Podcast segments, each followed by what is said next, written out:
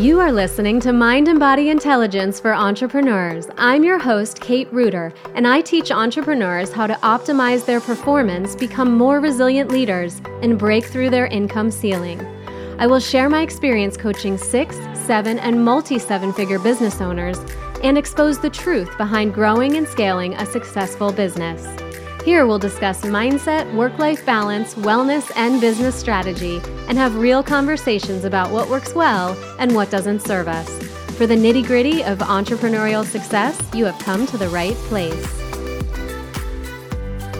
Hello, and welcome to episode 118 of the podcast. We're talking today a little bit more about some coping strategies. In the last few episodes, I've discussed navigating crises and change. And today, I want to continue expanding on this as I am learning and practicing some of these things myself. Today, I'm going to share a practice that I have been getting much better at, and that is helping me cope with change. This past year has brought about a ton of new things, transformation and change in my own life, which, as much as I can say, I wish it didn't have any impact on my business, it has. There have been a ton of positives through these changes, but there have also been a lot of challenges. And when we are entrepreneurs and we experience significant life events, it is going to affect the way that we show up in our business. So, this is a topic that is unavoidable. And while I'm a pretty private person, when we are entrepreneurs by nature, we are visible to others in our audience. We can try and hide the things and not talk about what we're experiencing at home and in our personal lives, or we can shed some light on how we're navigating them and how they may or may not be impacting our business. Either way, it is important to me that I am sharing authentically with you.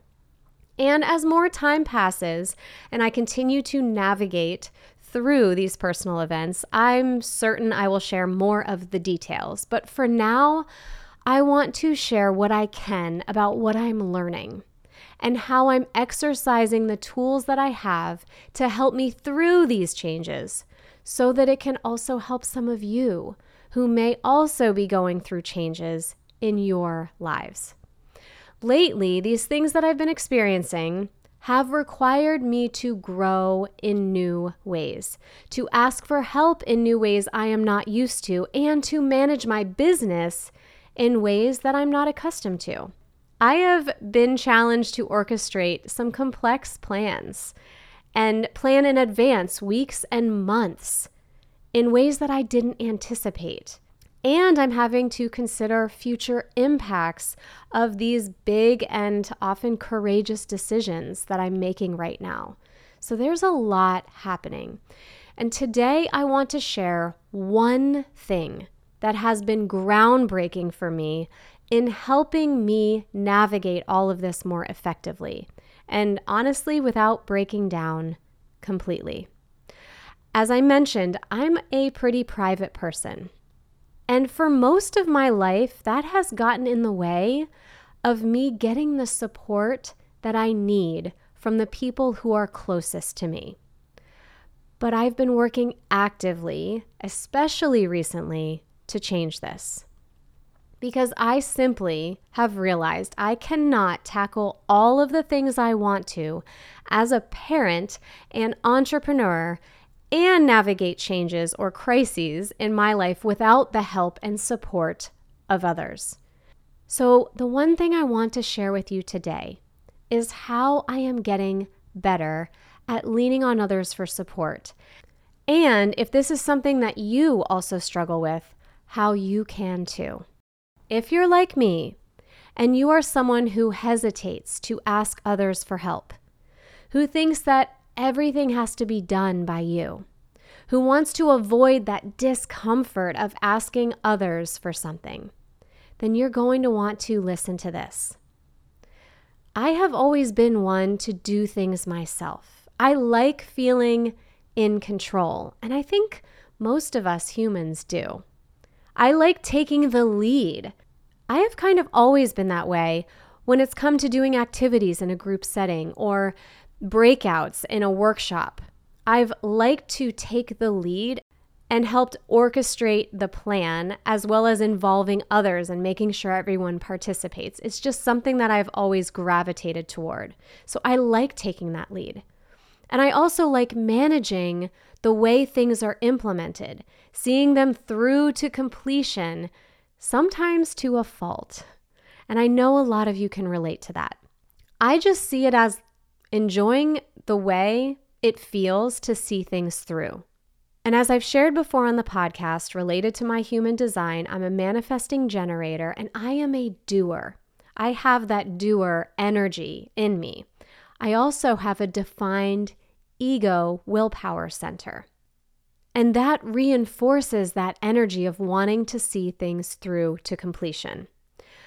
However, when we have an influx of new things on our plate, or a lot of challenges or changes that are building up, or multi step plans that we need to all of a sudden orchestrate in our lives, and you still want to get everything done, we need to consider delegating.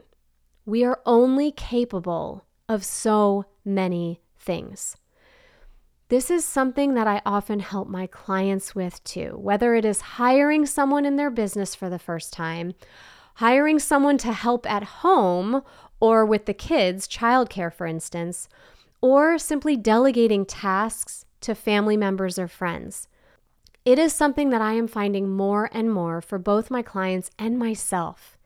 Such a source of relief of the pressure that we put on ourselves, especially if you also have that defined ego center in your human design. It helps to relieve the pressure when we get better at delegating. But it can still feel challenging to ask for help. Sometimes we feel bad. We don't want to put others in a bad position. We don't like feeling that awkward or uncomfortable feeling especially if someone says no. And we don't want someone to feel obligated to help us and then perhaps think badly of us in some way, right? These are all of the things that get in our way of asking for that support or help. But here is what I am learning and what is helping me get better at this now. When I do ask for help, I simply share in an honest way the predicament that I'm in. And that requires me to be a little bit vulnerable. And then I share what I'm trying to accomplish, what my goal is.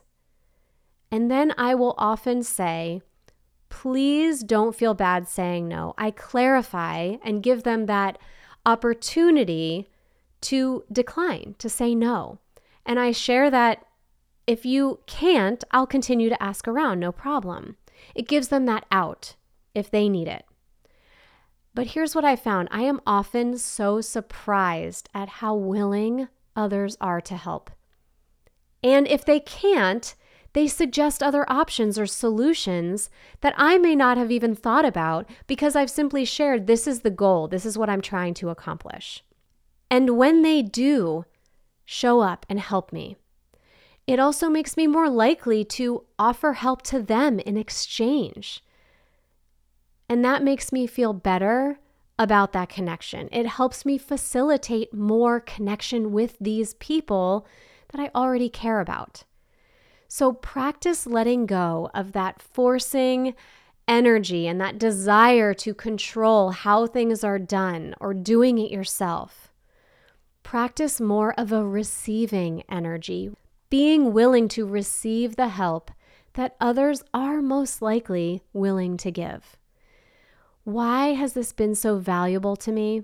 There have been two major benefits I've seen from exercising this delegating muscle. One, I feel more supported than ever during these challenging times. I have reconnected with friends and family that I didn't even realize I had become distant with. And they've told me how they've missed me. I didn't even realize that I was isolating myself in that way. So, me asking for support is helping us reconnect. And two, I have gotten help in tons of ways that I did not even anticipate. It, it has helped me get more done, which makes me a happier, better person, more available to connect and reciprocate for them. Listen, there are so many things to be gained from this practice, especially if you value connection and you're feeling a little bit isolated. You don't need to struggle by taking too much on yourself. This is just one valuable lesson I have learned that I will now take with me wherever I go. So I'm challenging you to ask yourself where am I taking on too much right now?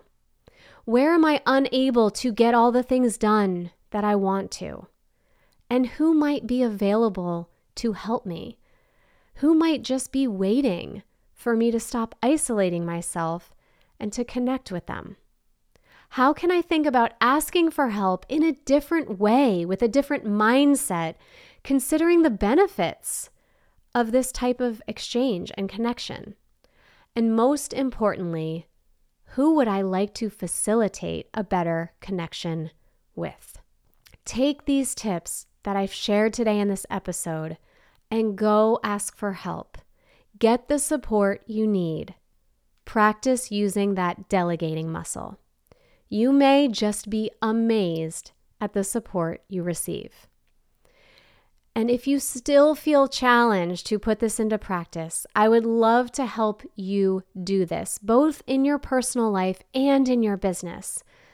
So, schedule a no cost consultation, and I will share with you how I work with my one on one clients in the areas of marketing, money mindset, and human design so that you can optimize your performance and break through that income ceiling too.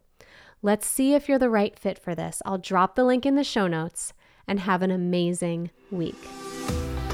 Thank you for listening to Mind and Body Intelligence for Entrepreneurs. If this podcast has been helpful to you and you like what you're learning, please leave a five star review and subscribe so that you don't miss an episode. And if you want to spread the love, please share on social media, making sure you tag me because I would love to celebrate what you want to create. With passion, I'll talk to you next time.